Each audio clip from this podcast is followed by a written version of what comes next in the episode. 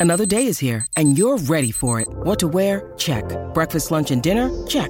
Planning for what's next and how to save for it? That's where Bank of America can help.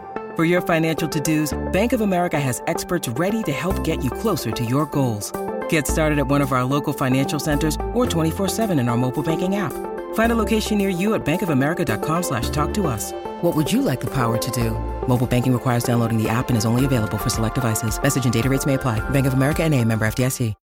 When you need mealtime inspiration, it's worth shopping Kroger, where you'll find over 30,000 mouthwatering choices that excite your inner foodie. And no matter what tasty choice you make, you'll enjoy our everyday low prices, plus extra ways to save, like digital coupons worth over $600 each week. You can also save up to $1 off per gallon at the pump with fuel points. More savings and more inspiring flavors make shopping Kroger worth it every time. Kroger, fresh for everyone. Fuel restrictions apply.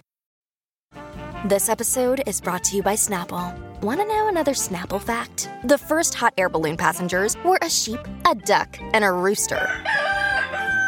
Ridiculous. Check out snapple.com to find ridiculously flavored Snapple near you. Welcome to the New Books Network. Welcome to New Books in Music, a podcast from the New Books Network. I'm your host, Gummo Clare, and today I'm speaking with Ross Cole, who's lecturer in popular music at the University of Leeds. We're going to be discussing his fascinating book, The Folk Music, Modernity, and the Political Imagination, which was published in 2021. Welcome to the show, Ross. Thanks very much for having me.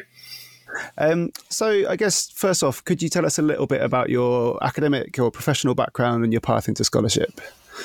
Sure. So, I started off um, actually researching Steve Reich um, in the 1960s music, and the 60s really led me thinking about it more broadly to what else was going on. And so I started thinking about the folk revival and the blues revival and decided to kind of pursue a PhD on um, a different topic to what I'd been working on before.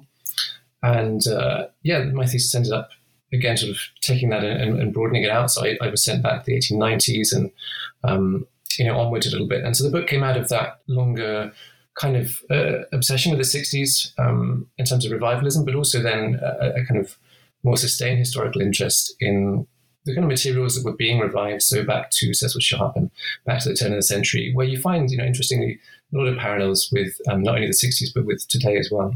Even because towards the end, you make those parallels explicit, but throughout, I, I found the process of reading it, that things immediately sprung up that you could see the, the kind of continuities in the way that people relate to to past musics. Um, and so, in the introduction to the book, you lay out your case for kind of looking again at this concept of the folk and how its use with regards to music can often feel kind of contradictory. So, being applied to both radical and reactionary ends. But correct me if I'm wrong, you're suggesting that actually, despite this, the preoccupation with folk and folk music, which are two, I guess, slightly different things, that you explore has a kind of coherence as part of a broader anti Enlightenment tradition. Could you unpack this a bit and explain how the concept or myth of a singular folk is both a critique and a product of industrial modernity? That's a great question. Yeah, um, I mean, the introduction is slightly more theoretical than the rest of the book, um, precisely to try and pin down that problem. That we have the sense um, that we've inherited from you know the mid to late 19th century that there exists this body of people who um, lived in a kind of yeah pre-modern state and, and, enjoyed music and the kind of ritual year, at least in England, um, and had some sort of more authentic, deeper connection to the soil, to to, to myth and um, spirituality, if you like, and and you can hear me kind of in that sense talking about you know alluding to blood and soil, right? There's a sense that these are the kind of the inhabitants of the land, the true inhabitants of the land. And I suppose what you what you get is during um, periods of the period of kind of industrialization and, and um, the kind of apex of empire at the turn of the century, with new forms of popular culture emerging. There's a real anxiety that um, this kind of intimate connection to the land is being lost, and um, forms of popular culture are driving that process of loss. So, uh, among certain, and they're often leftist, although it's very easy now to read them back as conservatives. Um, but at the time, radical leftists were interested in preserving that past um, and in, in, you know creating barriers and, and, buttresses against what was felt to be kind of overwhelming deluge or you know of modernity that was pushing culture ever further away from that. So in that sense, yeah, it, it is an imaginative um, force, and it comes into being as part of modernity. And even you could argue that someone like Bruno Latour might um, you know, be a good point of contact here to, to look to. That in some ways this is about imaginations of modernity that we have never truly been modern, he would say. But what we've done is we've imagined that there was a modern period, which then implies that there was a kind of pre-modern period. Um, but in truth, uh, this process is a lot more fluid, and there aren't these kind of grad, these these um, kind of dramatic breaks that we tend to think of in terms of being modern and not. What's interesting is obviously that's a very temporal conception of modernity, but then the collectors that you kind of survey and that you talk about, you know, obviously the collection that they're doing is often from people who are existing at the same time as them, but who exist in this imagined past, in this pre pre modern past, which immediately calls into question any kind of neat periodization or any kind of coherent um, notion of modernity. Um, and that was something I found really fascinating. And obviously, Cecil Sharp's um, work in Somerset is is quite um, significant there. I wondered if you could talk about that relationship to people existing at the same time as them, but apparently in the past. Yeah, that's an excellent point. Um, you've picked up on the fact that this is an important facet of the kind of broader Enlightenment um, project, if you like. What you get is, and this is dealt with in the history of anthropology, for example, um, an imagination that people living in you know colonies and, and, and exotic places outside of um, Western Europe that they were somehow existing on a different kind of temporal plane, that they were almost like fossils, that they were preserved or were living fossils. Um, so, in other words, you know, anthropologists were interested in, in traveling to find a temporal. They were tra- traveling geographically to find a kind of temporal depth. In other words, you, you can you get a conflation of geographical distance and temporal distance. Um, this is all part of the broader discourse of primitivism, and what you find with Cecil Sharp and with um, other kinds of folk collectors is that um, that process, and this is particular to Sharp, I think, in some ways, that you, he, he goes looking for those kind of internal um, especially in England, those internal kind of primitives uh, that are existing um, in places like Somerset, in, in kind of rural places um, that are not not the city, and um, you get the same sense that he's looking at a kind of geographical distance, but at the same time, like you say, uh, translating that into a kind of um, temporal difference. So at the time, uh, other people, this was a, again a, big, a, bigger kind of debate happening about um, folk folklore and what it was, and uh, other opinions would say, for example, these were survivals. And again, it, refers back to that idea of what's that, living fossils, that there were survivals of pagan times or you know um, pre-modern rituals or, or, ways of being that were were surviving but precariously into the modern world. And so, therefore, it, you know, what we've just talked about in the first kind of discussion we had um, about the necessity um, uh, of trying to rescue and preserve those survivals because they were at risk of um, kind of disappearing, or at least if they didn't disappear, their meaning would be lost. Um, and that was something important that folklorists at the time thought um, they should that was their job their role to safeguard those traditions. You focus on the period kind of 1890 to 1910 and obviously before that the, you know we're already seeing industrialization and, and huge shifts. What, what is it in particular about this this specific period that throws up these sorts of anxieties and these um, these impulses i guess? Yeah there's something particular um, the main answer to that question would be that there's a kind of a real distinctive shift in, in popular culture at that time. Um, but we could read it two ways. One, uh, the symptom is that you get um, the foundation of certain societies. So the folk music, sorry, folk song society gets founded around that time, um, just a bit after the folklore society is founded. So there's a, a period in the, in the late um, 19th century where um, people get interested on a very public level about the disappearance of folk culture. And it's not a coincidence that this happens at the very moment that um, kind of forms of mass culture are proliferating on a, on a, on a larger scale than ever before. So you've got, for example, the expansion of the music hall around that time. You've got um, popular press. You've got lots of other forms of kind of what they would have seen as perhaps lowbrow mass entertainment. Um, and the anxiety amongst the folklorists was, of course, that these new forms of culture were, were, were displacing, if you like, um, other forms of culture that were more interesting, in some ways more intimately connected with the life of the land and the life of the nation.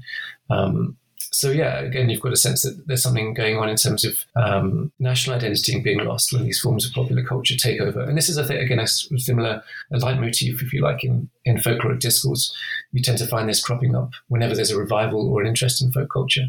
Um, that relationship between different or new kinds of popular culture and a force um, or an imaginative force to try and resist that change. And and so the the force to try and resist that change in this instance is obviously takes the form of collecting, but a it's a very specific and highly partial kind of collection, right? It doesn't seem to be at all the, the, kind of the kind of collection pursued by Cecil Sharp and others isn't at all interested in exhaustive documentation and it's especially not interested in the individuals who produce these songs right? Um, so I wondered if you could talk particularly about this ideology ideology of collection and also the role that kind of then new technologies of documentation and reproduction play in their in their work. One of the most interesting things I did when researching the book was to go to Cecil Sharp's archives, um, which are held in, in, Clare College in Cambridge, where I was working at the time. And yeah, his, his books are fascinating because he does, you know, as, as a, in some ways a good anthropologist, he does note down who he took the song from, where it was taken down, and he notates the song in, you know, transcribes it. And he has a separate book of kind of, of lyrics and, and other things, scribblings. But one of the striking things you find in those books is in, in a kind of dramatic script he will write not a, not a folk song, of course, across certain of the songs. Which, begs the question, why did he collect them? So what I find interesting about Sharp is that he has, there are kind of two processes going along. One is this attempt to kind of collect everything and, and notate things. And the other is, like you say, very selective. He knows instinctively, it seems, what, what a folk song is and what a folk song is not. Um, and and that drives his kind of ideological project. My point in the book is that um, these are not kind of coincidences that uh, he is driven, and, and, this is specific to him, and, and, we'll talk about other collectors in a minute, perhaps, but that he was driven ideologically by um, new kinds of scientific thinking that he was um, he studied at Cambridge and he was uh, he was exposed to at the time. This idea that you would take your data and try to make sense of that and create general theories out of specific instances. So he is um, interested in evolutionary theory. I mean, so, so, so someone like Parry, but Sharp is interested in, in a different way.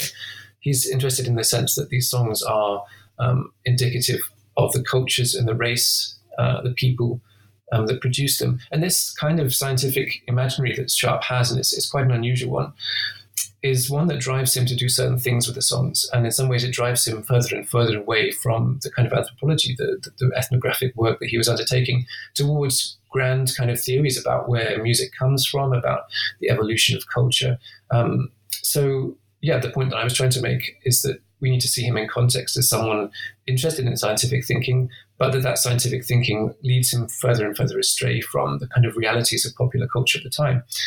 He writes very clearly that he uh, does not like popular culture. He hates the musical. He hates the fact that these songs are being sung in, in taverns, in towns, and villages, and, and that other kind of songs are being lost. So again, we get that sense that his collecting is trying to kind of preserve a lost world in the face of changes in popular culture. Yeah, and, and this kind of taxonomic uh, view he takes of, of folk song and I guess scientific and also kind of brackets race scientific approach he takes. Obviously, Cecil Sharp is probably the most famous um, person in the kind of popular imaginary of folk song nowadays, and in, in, in, some senses is kind of one out there. But it wasn't without controversy even at the time, right? So I wondered if you could talk a bit about other figures who pushed back a bit against that or had other ideas of how to collect um, folk music.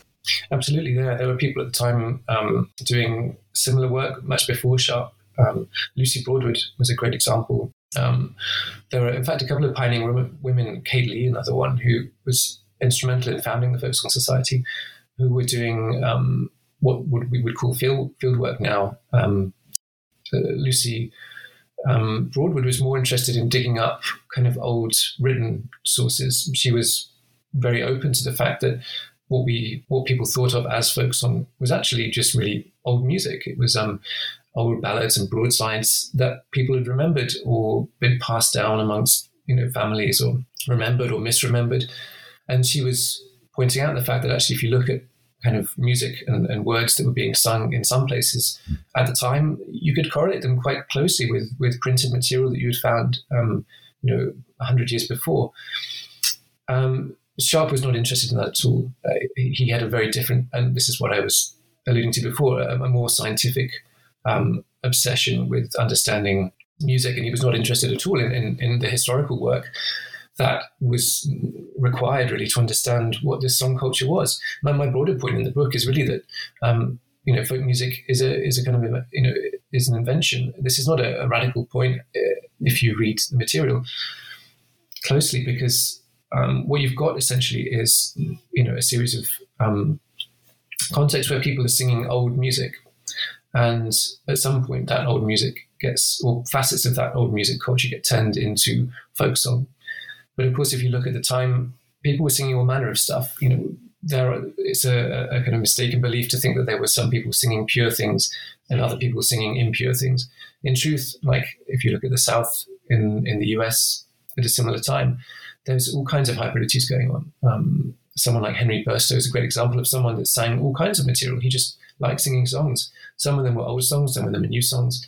He didn't tend to make, we didn't in fact make those distinctions that someone like Sharp and Broadwood, uh, the intellectual um, elite, kind of urban elite, would make. They came in and really imposed their view of what was worth collecting and what was worth forgetting onto that uh, song culture. In other words, making a kind of fundamental mistake, not to see those people's or take those people's experiences on their own terms. Yeah, and I, I was going to mention this later, but I think I feel like it makes sense now. In the in the British context, it feels like a lot of the desire for preservation is shot through with anxieties about kind of cosmopolitanism brought about through imperial strength. Interestingly, which feels like quite a a a knotty point. You know, it's the fact of British imperial dominance that makes concerns about the imperial core more profound. Is that is that accurate? Yeah, absolutely. You get some interesting discussion happening where, um, you know, as usual, everyone, you know, people will disagree, and, and you find dissenting viewpoints. So, uh, Sharp was became famous by debating people in um, in print at the time, and um, you get the sense that people had read what he had written and said, well, actually, no, this is, if you look closely, you can find songs that come from the continent. And, uh, for example, uh, that we can't make these kind of national classifications that he's trying to do about where music comes from and who music belongs to. Um, music is fluid and hybrid. And in some ways, whenever you think of national music, it's a deliberate project of kind of putting up barriers where those barriers, in fact, don't exist. Um, and similarly with, with the, with the empire, that I came across some interesting um, sources where the point was being made that it's impossible to think of Britain at the, at the time as, as being a kind of standalone nation, right? That the imperial project was a, necessary project of hybridity. Um, so to try and kind of counter that becomes a political project to try and purify and remove those kind of um, uh, those connections that happen organically and inevitably when uh, processes of colonialism bring other cultures into contact with with um, the metropolis. So Sharp, for example, is is is very um, worried about cosmopolitanism, cosmopolitan, sorry, cosmopolitanism, and uh, his project is one of trying to resist that. And we can, of course, you know, get a sense that what's going on here is yes, it's political and has a racial dimension. And so, I mean, you already touched on the Folk Song Society a bit. I wondered if you could give a bit more, um, explain a bit more about what this organisation did and how their specific approach to revivalism was also really intimately connected to the movement for social reform. Yeah, well, in fact, the, the Folk Song Society was not really interested in, in revivalism initially. Uh, it's the point in the book um, is that revivalism really begins with Sharp and, and takes on a new life with Sharp, that he was first and foremost a revivalist. He was not someone that was interested in documenting culture for its own sake. Um, he was interested in reviving it precisely because he thought contemporary society was decadent and, and, and full of kind of bad things. And it was time to return, you know, us to the soil and, and the land. So the Folk Song Society was started um, as you know, a, an endeavor, a, London-based metropolitan elite endeavor um, to uh, document and understand kind of what they would have thought of as kind of charming traditions of of song on the periphery, on the margins. Um, so to document those songs, to understand how old they were, um, why they were being sung, and and to kind of they, they published journals, a journal, and, and to document them, to write them down. They, I mean, they were interested in, in revivalism to one extent, which is that these songs would be performed at the meetings, um, but not by the singers themselves. They would be kind of performed by members of the society.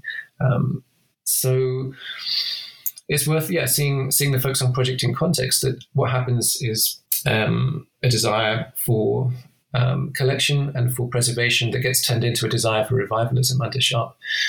One of the most interesting documents, and you can find this is readily available if you if you look for it. Um, Hubert Parry was uh, asked to give an inaugural address to the society, and his address is a, is a really remarkable text in the history of popular culture because he comes out almost immediately and says, you know, the society is doing something great precisely because it's combating this kind of horrific um, disease that is popular culture.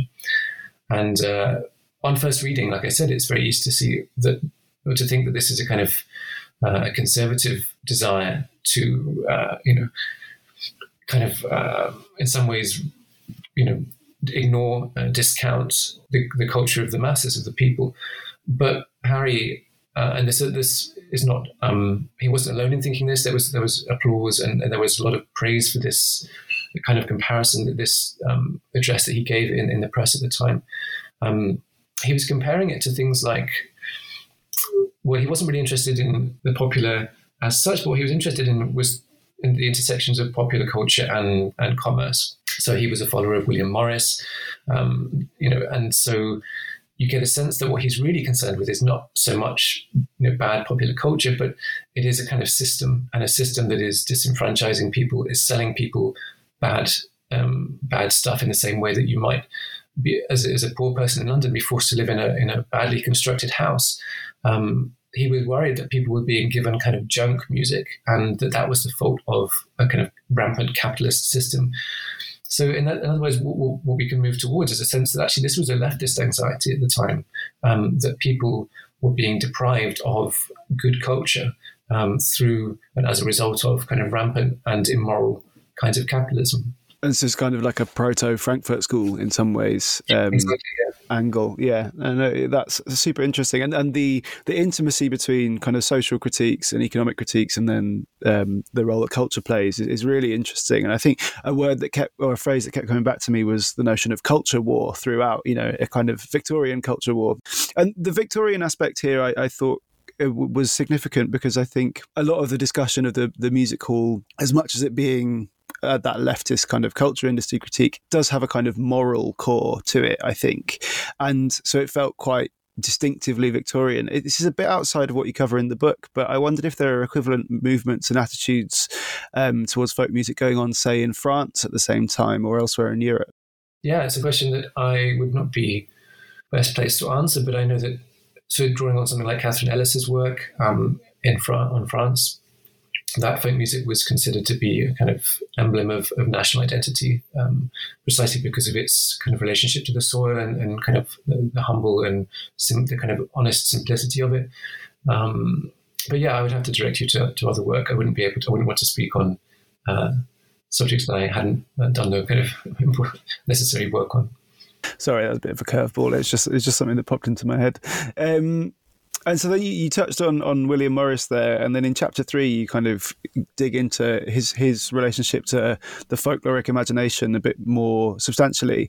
And I think something that comes through there is the idea that notions of the folk and the pastoral are always at least as concerned with a critique of the present and a vision of the future than a you know a real historical interest in the past. So how does this come through in William Morris's kind of utopian and pastoral vision of socialism? It's um yeah, really important to, to see, and it's something that hasn't been done, I don't think, enough in the literature to see the folkloric kind of drive as being something that's manifest across culture. So it's not just that there were a bunch of you know people, folklorists interested in preserving song, and actually the rest of culture was pretty much uninterested in that. Um, that chapter, chapter three, I, I was trying to make the case that this kind of thinking is a, a, really indicative of modernity, and it's and it's shared across a kind of broad swathes of, of 19th century and turn of the century thought. Um, and a good way into that is through William Morris, someone who is um, very concerned with again a similar kinds of loss. You know, the, the crafts are being lost. and that the answer is to revive the crafts, to learn them again, and that in learning them again, this has some deep and important connection to modes of social organization. The crafts are not just crafts, you know, to be practiced by the minority, but somehow by practicing crafts on a mass scale amongst the people, this will return them to a better sense of who they are, um, a better relationship with economics, and all this kind of thing. So for Morris, there's that sense that um, the folk and this imagined kind of past where people lived in, in harmony, um, this, this mythic past, that this for Morris um, is a really important tool for the kind of realization, a utopian realization of the future. Um, so in, in News from Nowhere, he sketches out this past that is very folkloric, um, that involves. Um, it, he doesn't mention song that much, but in, in other, his other writings, he does he does make a very clear case that he's interested in precisely the same kinds of music as, say, someone like Sharp and the folk revivalists were interested in. Um, and he sees this kind of world as being um, so alluring that how could you not, having seen it, then want to bring it into being? And for him, that is the kind of key to the utopian project. Having seen the beauty of kind of rural England in its true state of harmony, um, that is the impetus to creating and resisting, of course, resisting the present and creating a better future. Yeah, and I think it's it's a, a really important distinction in, in, that Morris's and you talk about this in the end of that chapter, right? About the the two the Janus face nature of nostalgia and utopia in, in this sense, which is very distinct from a kind of um, reactionary revanchism expressed through a relationship to the folk. Um, and I, I, found that really interesting. And I wondered if you could talk about how Morris, and then also you bring in John Ruskin. Specifically, they talk, they have a critique of labour and kind of alienation under industrial capitalism, which I found was really, really fascinating. I wonder if you could talk about that a bit.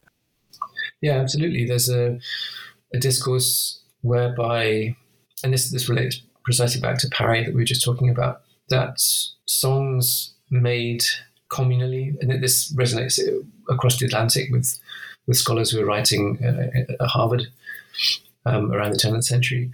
Um, songs made communally or crafted uh, among kind of rural communities or communities away, autonomous communities, if you like. Um, these were a bit like a chair, better crafted and more honest and authentic objects. I mean, at some point, um, at the end of the book, Morris talks about his utopians kind of drinking from uh, glassware that's not pure and not perfect, but is impure and, and, made you know more beautiful by the fact that it is impure and, and, and kind of obviously handmade. Um, so there's the sense that that songs that an equivalent thing is happening in culture, in expressive culture, that um, kind of good songs, honest songs made by people, individuals are better than mass-produced songs made by you know Tin Pan Alley, uh, as it would become known, um, the sheet music industry, the, the music hall industry, these kind of top down, highly capitalized kind of industries um, were producing mass culture, you know, things that were like the glassware, identical, uniform, in some ways robbing people of that. Not only the enjoyment of kind of what they would have thought of as authentic song, but the the actual practice of creating those songs themselves. So I think that's that's the kind of nexus. That's what we're talking about in terms of alienation and music. There, that in terms of the production of song, there's um, a kind of distinct 19th century imaginary where it moves, or it is seen to move from a state of kind of innocence where songs are created um, outside of the metropolis and outside of the capitalist system, towards um, songs being kind of funneled down from um, on high from the city, um, and and therefore some people losing that or being alienated from the practice of creation um, and the practice of kind of communal enjoyment of of a thing outside of um, a highly um, kind of rationalized system. And I think it, it's really interesting reading that chapter. You can draw such a clear through line from that and through to kind of discourses of rockism and authenticity in rock and pop music, and um, I guess also the way those become masculinized and, and feminized as well, um, quite clearly, which is which is really interesting. Uh, and then in chapter four, you you move across the Atlantic to look at approaches taken to song collecting in the US. Uh, could you explain a bit how figures like John Lomax used folk music as a cultural medium to reassert a belief in absolute racial difference? Yeah, it's a big big topic there, and uh, yeah, so maybe it's worth just taking a step back and um, looking at Lomax's or thinking about Lomax's earlier work that he was um, one of these people, just like we've been talking about, who saw um, kind of commonly made or, or marginally made, if you like, um, song as being much preferable to mass pop culture. So one of the first instances, and he was part of, he, he was trained in the kind of Harvard Ballad School tradition, even though he was a, a Texan. And uh, so that's the tradition that goes from from um, Francis James Child through his students and ends up with Lomax.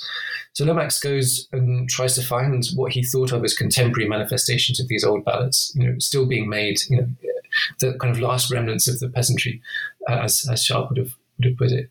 And Lomax finds them amongst cowboys.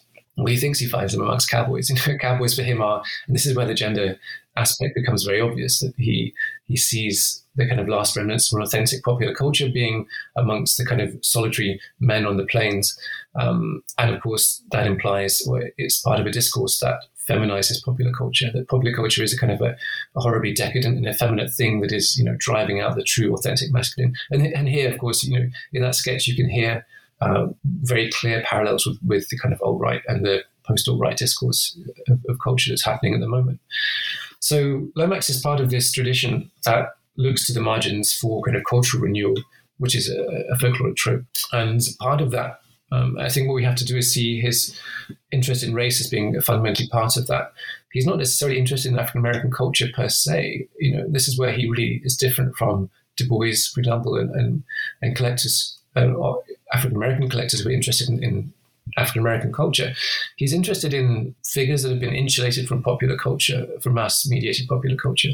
And one of the other instances then he finds, he, he starts looking in prisons and he starts looking in the segregated prisons of the South. Um, for him, this is a way, according to his kind of ballad theories, of finding primitive people that have not listened to the radio, not listened to records, and thus he talks about being thrown back on the kind of primitive instincts of the race. I mean, there's a whole bunch of problematic stuff that you know that underlies that in terms of imagining African Americans as being primitive and imagining, for example, that prison inmates had been insulated from popular culture. They weren't. They were people who had lived in the world, who had heard music, and had brought that music uh, to the prisons. They, they, didn't spend their whole lives in the prisons. The prisons weren't entirely insulated from popular culture, and so on. In any case, Lomax finds himself in the prisons and he records prisoners precisely because he feels they are giving him some deep, profound insight into human music making at its most primitive, at its most basic, at its least um, commercialized, if you like. And that's the slightly the, the kind of the, the, the element of positive, if you can try and take something out of it, the, the positive element that he's driven by.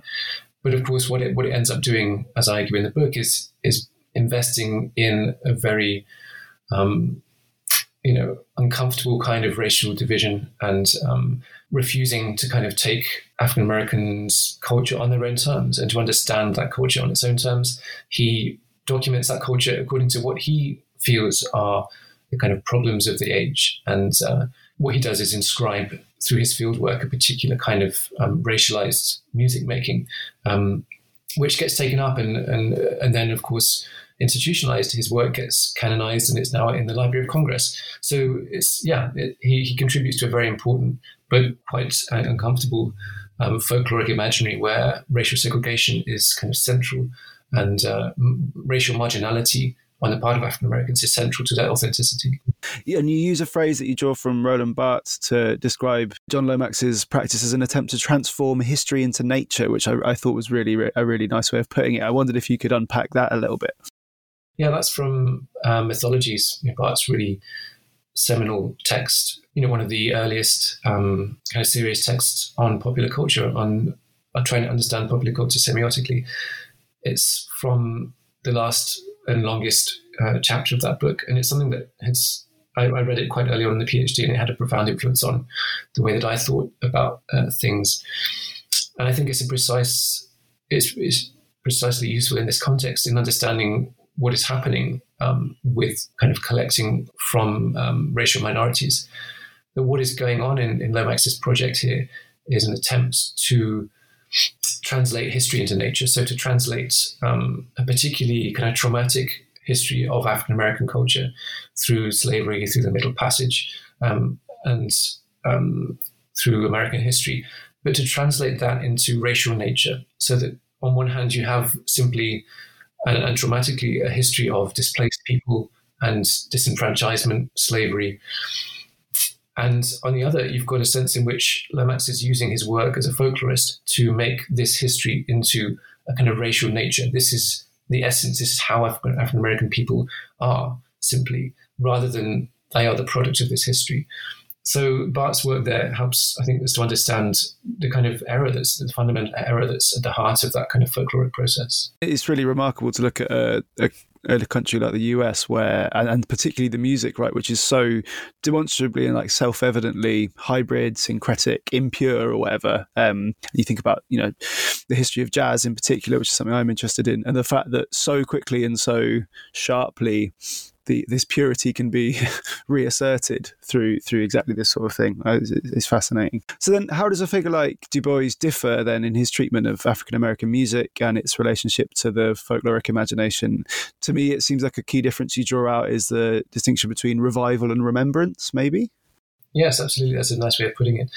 Um, the word I, another word I use is belonging. That um, Du Bois, as obviously an African American and someone interested in the future of the race, but not in a, a, kind of anxious way, in the same way that, um, say, Parry and Sharp and, and, Lomax are. The white, white folklorists tend to be much more anxious about popular culture and, and, and the future.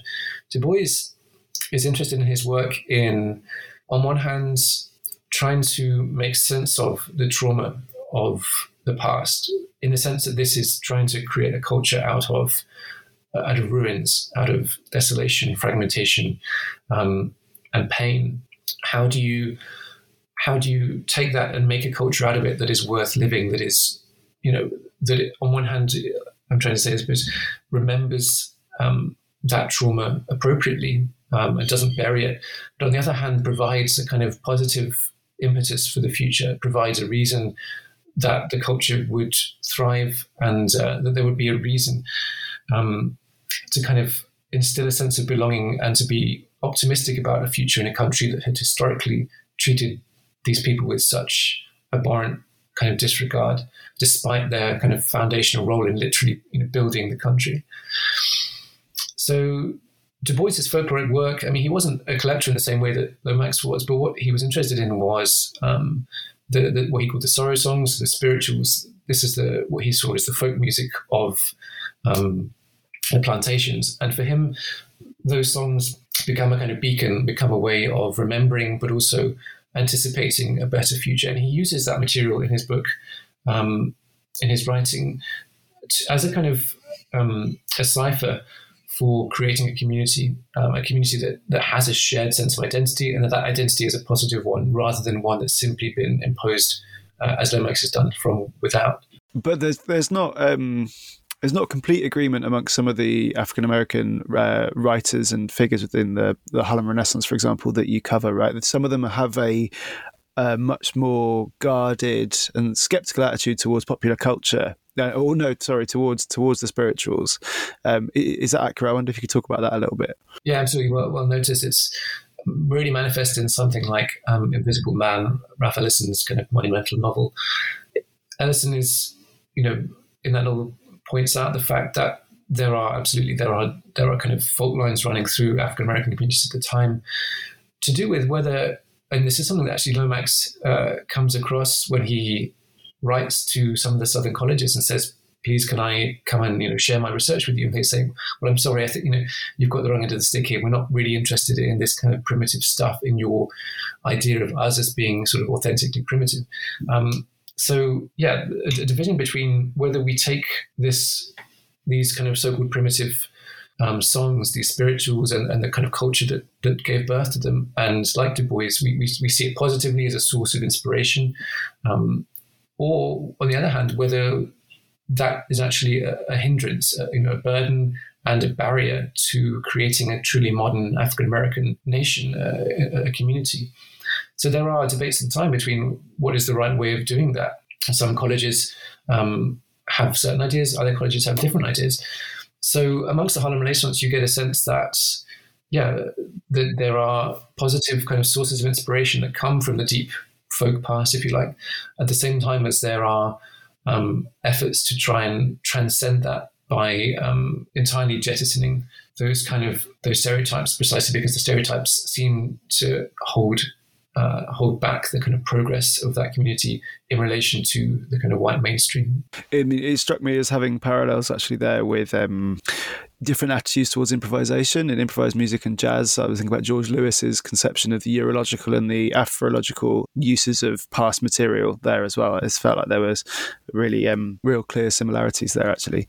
And so then on chapter five, you kind of turn it back to Cecil Sharp and discusses quite complicated ideological underpinnings, which include a really strong kind of ethno nationalism, I think, that uh, structured his approach to folk song and what you call his hostility to the present. So you've already touched on him quite a bit, but I wonder if you could talk really specifically about the kind of broadly proto fascistic aspects of, um, of Cecil Sharp's work. Yeah, I mean, Sharp is. He's had his fair share of criticism over the years, and there's a sense, I think, amongst folklorists, uh, or, you know, contemporary those scholars interested in folklore that you know he is a slightly awkward figure, and you know we just need to kind of forget about him. But what had struck me in the literature was that people had, someone like Dave Harker had, had, identified that there was something odd about his politics. There was something kind of contradictory in the same way that we've been referring to throughout this discussion, that there's some sense in which there's a, an, a, an odd overlap between the kind of leftist radicalism and what we read as kind of staunch conservatism, uh, particularly kind of racial con- uh, conservative attitudes towards racial identity and belonging. And but other scholars have just left it there and said, well, this is just how it is. It's an odd, odd kind of mixture. And so I saw that chapter and my work in, in general on Sharp as being a, an attempt to make sense of, of his politics. Um, and when you start to piece the, you know, the, the puzzle together, um, you see quite clearly that he shares, he anticipates um, uh, particular kinds of fascist ideas um, in, in, a way I was drawing a lot on Zeev Sternhell's work. Um, and he makes the broad but uh, really essential point that, that fascism should not just be seen as in relation to uh, fascist regimes of the 30s and, and, 20s, but really in terms of a culture uh, that gets born around the late 19th century and um, is a culture before it becomes a political force. And so Sharp is very much of this culture. He is someone that is a conservative nationalist, um, but he's also a socialist. He's a Fabian socialist, so he's interested in slow social change he's conservative when it comes to women's rights. He doesn't support um, uh, suffrage. He doesn't support universal suffrage, the vote. Um, he's interested in the soil, in people's relationship to the land and their past. He's anxious about cosmopolitan culture, and we can hear, you know, pre-echoes of that way in which the word becomes associated with um, Jewish people, with figures who transcend in uncomfortable ways the barriers of nationhood. Um, he's interested in resisting what's happening in terms of the empire and hybridity. He doesn't like that. He wants to rescue kind of essential Englishness. He wants to do this through education. Um, he's not interested in in revolution. He, but he is interested in a kind of revolution of the spirit, and that's Sternhell's phrase. He's interested in changing and, and, and he's has a kind of, um, as I mentioned, a kind of masculine focus, but changing English men and changing English boys through education to um, have a new attitude towards the nation and their race and their brotherhood. Then, if that sounds a bit vague, then we can start being more specific. You know, he uses words like Aryan, um, and he's interested in reading work that's being carried out in France uh, on what was con- what was thought of as a kind of Aryan the Aryan roots of music. Um, so all this stuff is kind of there under the surface in his work, and I felt that it hadn't really been brought to the surface, and that, that was, as I said, my I saw that as my job in this chapter. Yeah, and to circle back to the kind of the, the Darwinist and the scientific stuff that you touched on at the at the beginning, he has this idea right of communal selection which involves i th- correct me if i'm wrong you say the kind of a, basically an erasure of individual creativity and something that comes through in the book. A few times is your kind of a defense of the notion of authorship to some degree because of the problematic uh, implications of this. And this is kind of a slightly uncomfortable realization for me because i'm instinctively quite skeptical of claims of individual genius or intellectual property or whatever but then the fascistic or maybe social Darwinist overtones of the idea of folk songs being turned into what you call anonymous tokens of organic collectivity really gave me pause. So I, I wonder if you could unpack that a bit and whether there's a way to kind of square that circle between not lauding the individual, but also not kind of dissolving into this kind of scary collective Volkish idea. Yeah, absolutely. In some ways, I was interested in understanding or bringing individuals back into the picture uh, precisely because of this sense that we have that folk songs emerge naturally, organically amongst the people from some anonymous place. Um, I mean, as I said, there's, there's, there's so many ironies here that Sharp does give credit to individual people in his fieldwork. And then when it comes to theorizing about it, he suddenly forgets that. And he's much more interested in theorizing how these songs came about and why they came about. And essentially, his, his whole theoretical edifice rests on this idea that the songs are organic manifestations of the race and of the people that live in that location. And in order for that to work, he has to really get rid of individual authorship to make sense of it. And what he does is to um, to see songs as being, and there's all kinds of problems here, and people identified these at the time. Um, his his um, you know his colleagues in the Folk Song Society and other people uh, writing in, in journals at the time reviewed his book and were very skeptical of his theory um, because he seemed to change his theory according to who he was debating and, and, what he was writing about, and it didn't really seem like a watertight theory. In any case, what he was trying to do was get a sense of these songs kind of emerging from the soil. And therefore, as a revivalist, what we need to do is get back to those songs, and those songs will help us get in touch with our roots. Um, that's the kind of theory. Of course, as, as we're talking about, the practice is very different. That these songs, um, we're not talking about individual geniuses, but we're talking about at least kind of creativity that is not being given due credit in the folkloric discourse. Um, what you find in, in, the US is a similar idea that somehow songs are created through um, this is the communal theory of balladry.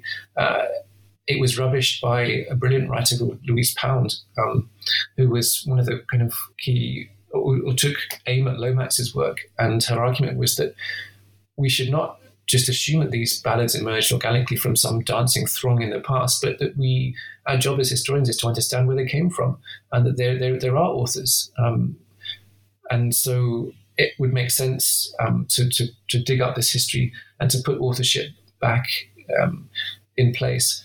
So to return to your question, I think it's um, it's just an important thing in, in, in, talking about folk songs to make sure that we understand that they are authored. I mean, they might be authored and re-authored, and, and, and as people pass them around, they are kind of rewritten, and, and therefore authorship uh, to some extent is communal but that it's important to have that sense that there are human agents involved, that it's not just some organic process of emergence from from the soil. One thing that just kind of initially, maybe quite superficially, I found surprising was uh, Sharp, but also people like Hubert Parry and, and, others' his assertion of the purity of the folk songs that he collected and, and, that they were folk songs by dint of their purity. And obviously, especially considered against the music hall or whatever. But that felt so surprising to me that given what I know of the folk canon growing up, right, is that it's full of drinking songs and murder ballads and tales of infidelity and incest and all sorts of generally very grim goings on. So for me, that's that's the folk canon, and maybe that's because of you know changes since since Cecil Sharp, but it just felt it felt like a really interesting contrast to the kind of folk music that I know. So Sharp, yeah, Sharp is interested in um, cleaning up you know folk culture and passing on because of this political project, and this is where it's important to situate him as a kind of political agent in that sense, um, not just or, or a gatekeeper, if you like. He's not just interested in documenting a culture and documenting these odd things that people sang in the past, but in creating and curating a kind of canon that would be uh, appropriate for school children to sing, and not just in the sense that we need to clean this up because you know there are some things that children shouldn't be exposed to, but more that that he didn't he wanted to create through this work a new kind of person, and that the folk music was the tool to do that. It was a classic kind of instrumentalized music. Um, but as you say, what we what we need to do to kind of understand the past in a more accurate way would be to remove that idea of folk music and just see the the songs of the past. And this is what people are doing now uh, who work on this area. Um, we just look to the past and, and we understand it as being uh, you know a vernacular culture. Um, uh, you know, a popular culture that people did sing songs of all kinds of things. Sometimes they were about, you know, the kind of things that Sharp was interested in, bucolic innocence. But uh, like you say, there are plenty of songs that are not about that. and that you know, as with any culture, there are hybridities and there are variations, um, and it's precisely the extent to which folklorists select one strand of that that becomes the kind of the problem. Yeah, and I suppose the fact that the these less pure and less bucolic tunes have endured maybe gives lie to the kind of millenarianism or the, the anxiety about extinction that really seem to motivate a lot of the people that you that you talk about as well, right? Absolutely, yeah. There's fundamentally a sense that um, the folkloric anxiety um, does not uh, is not really worth um, worrying about too much. That in some senses, the anxiety is always there, ever present, and an answer to that, to that anxiety is to stop worrying about culture.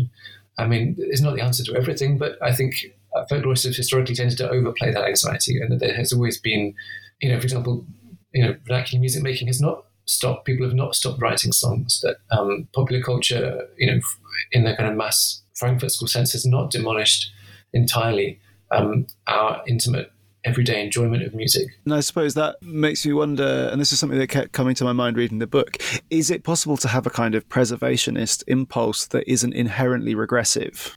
That's a great question. Um, I think so. I think a, a, good model would be the earlier collectors um, before Sharp that um, you know we could go around and we could collect songs. Um, we could, yeah, attempt to understand, say, the ways in which people uh, adopt and adapt the kind of material they come into contact with. And, uh, and there is some interest in preserving that, but without that sense that what we're doing is um, somehow uh, an important cultural force for rejuvenation at the same time. And then, in, in towards the end of the book, you make a strong case for the ease with which the folkloric imagination, as we've spoken about, becomes this central thread in a fascistic relationship to culture. Um, could you talk a bit how it becomes a key component in contemporary far right kind of conspiratorial culture wars? Yeah, absolutely. So the figure that I turn to is Paddy Tarleton, but there are plenty of other figures amongst the kind of dissident uh, right of the 2010s and, and, and now the 2020s who are invested in very similar ideas to the ones that Sharp was encountering um, at the turn of the century. So, investing in racial difference, investing in songs um, as being key indicators of kind of racial um, identity, but not only indicators of racial identity, but sources of kind of, like, as I said, rejuvenation. Um, and this is the kind of fascistic, the palingenesis, if you like, the kind of way in which fascism would want to rebirth a culture, um, not through a Marxist up, uprising, but through an, another kind of revolution whereby culture would transform people into new subjects, new political subjects. And, um, and music is, uh, amongst the alt right, kind of a, a crucial part of this they have similar anxieties to the leftists of the, of the late 19th century in the sense that they are often uh, they often have a kind of antipathy towards mass popular culture for the similar reasons. They, they see it as being kind of capitalistic and perhaps you know is, is gendered as well. So there is there are several parallels, as you mentioned, between the discourse of anxiety about popular culture now and the same kind of anxieties that were being thrown around at the turn of the century. Um, but in particular, what's interesting amongst the alt rights is the sense that, um, yeah, folk is the route to reconnecting people with blood and soil, with the land, with one particular kind of people. Um, in other words, that folk culture is a manifestation of um, one particular ethnic group, and that that group, uh, in this case, in the alt right, is or since is under attack this this anxiety that white culture, um, the, the very culture that Cecil Sharp was interested in preserving and, and reviving, um, is at this precise moment in time uh, threatened by immigration, threatened by cultural changes, hybridities, these kind of things that are uh, you know well known aspects of our modern world. This is kind of an aside, but I, I, know you've written elsewhere about vaporwave and internet music, so that sort. And obviously, there's a massive fascist strand that you know, fash wave, and there's a big kind of internet uh, subculture of the far right, and with those sorts of aesthetics. Are those? Is it the same far right? Do you think just do it listening to Nazi folk and fash wave, or are, because the relationship to the soil is obviously quite um, attenuated on when it comes to vaporwave and that sort of stuff? Yeah, this is a great question. I mean, as, as with any movement, there are, you know, people who disagree and like different kinds of music. I always think of extreme right, the relationship between music of the extreme right uh, um, and culture as being almost like a virus, that there's a, a sense in which the extreme right doesn't really have um, a genre that, that uh, is archetypal, but what it does is infiltrate other genres and kind of flip them, turn them into other, into kind of fascist tokens. So it's a great example with vaporwave. You know, vaporwave didn't start as a fascist subculture. It has nostalgia as, as part of its kind of DNA. Um, but wave comes in, or, or, or right, um, dissident right kind of creators come in and, and, and, flip it and turn it into something um, kind of fascistic. And, and, there's some good arguments to be made about why kind of um, 80s pop might make a good kind of fascist anthem, but that's maybe another conversation for another time.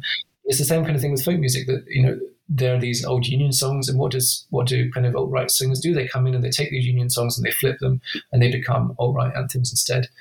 Um, so yeah i don't see there as being kind of anything essentially any essential relationship between music and extreme right-wing politics but that there is a kind of strategic or even a tactical kind of use of that music. Yeah, I mean, I, I, guess that's true. I was, I found it really interesting some of the tunes that you identify Paddy Tarleton as, as adapting, like "Come Out Ye Black and Tans," right? IRA anthems and union songs, which feels completely counterintuitive. But I guess it just reveals the um, malleability of, of fascist aesthetics. Um, I guess. Yeah, I thought that was super interesting. And then, given that contemporary context, I wonder where that leaves contemporary left wing folk groups. Thinking about like on the British and Irish circuit, there's bands like Lankum or Shovel Dance Collective. Is, is, there room for them? Can they can they engage in the kind of productive nostalgia or a productive use of the folk canon, or is it is the is the game up? That's a great question. Yeah, and perhaps I do leave the book on quite a quite a dark note. One reviewer mentioned that I, you know, I started with a preface about kind of the importance of hope, and we end in, in some ways in quite a hopeless place. But that's not to say that there is no hope. Uh, in fact, if you look to chapter three, that, that there are plenty of arguments in the book for a more positive engagement with folk culture and, and folks, you know, productive relationship with the left. And historically, you know, more, I think, um, yeah, kind of underdeveloped in some ways relationship with the left that has not kind of not um, what's the best way of putting it come to fruition in the sense that we have it, it's, it's, a difficult genre where you've got equal kind of parts left and right and, it's very difficult to say which is more authentic which is more true to the kind of history of folk. I suppose in the book what i'm saying by the end is that actually if you take the alt-right on their own terms when they're talking about race music nation um, this is a more authentic engagement, if you like, with the history of folklorists' work than the leftist engagement. And in some ways, the leftist problem is to, to, downplay all that problematic, uncomfortable stuff about blood and soil and about you know nostalgia and um, regression and all that kind of stuff. So, if there is space, and I think there is definitely space for you know leftist or you know, radical um, uses of folk music, but it would have to be a kind of use that would you know have a kind of a knowing distance from the history of folklorist work. Um, and maybe go back and recuperate that sense of a hybrid popular culture that you know folk music historically has been obsessed, as we've said, with purism, with um, not just ethnic and racial purism, but cultural purism, and that a more authentic kind of leftist uh, political attitude would be encompassing, would be uh, Catholic, uh, would be uh, um, much more open to hybrid forms of culture. And, you know, if you're going to be a democratic kind of movement or have a kind of democratic sympathy, you need to take people's experiences seriously on their own terms rather than imposing your idea of what they should be listening to. This, for example, is Ewan MacColl's uh, fundamental failing, right? That the, the, the biggest, um, the most famous, perhaps leftist um, Marxist songsmith of the, of the modern era um, is very much in the same line as Sharp in the sense that he thinks there's something bad about popular culture, and the answer is to turn to folk culture, and that is where you're going to find true uh, and good culture, rather than saying perhaps there's something about you know uh, people's love with pop- of popular culture that is worth taking seriously on its own terms. It's kind of like a, a folk without the folklorists, is the word perhaps? Yeah. And what are you working on now? So now, yeah, I'm still thinking about these um, similar themes, nostalgia, um, and political radicalism. So I've been doing some more work on the um, Nick Fuentes' orbit, the, the core movement, um, if you like, but also thinking about um, folk music. I'm currently working on a Cambridge companion to folk music, and perhaps some more work on vaporwave. So, Groyper core sounds relentlessly horrible, but in, invaluable work as well. I think. uh, nice. Well, thanks very much for joining me. It's a pleasure. Thanks so much for having me.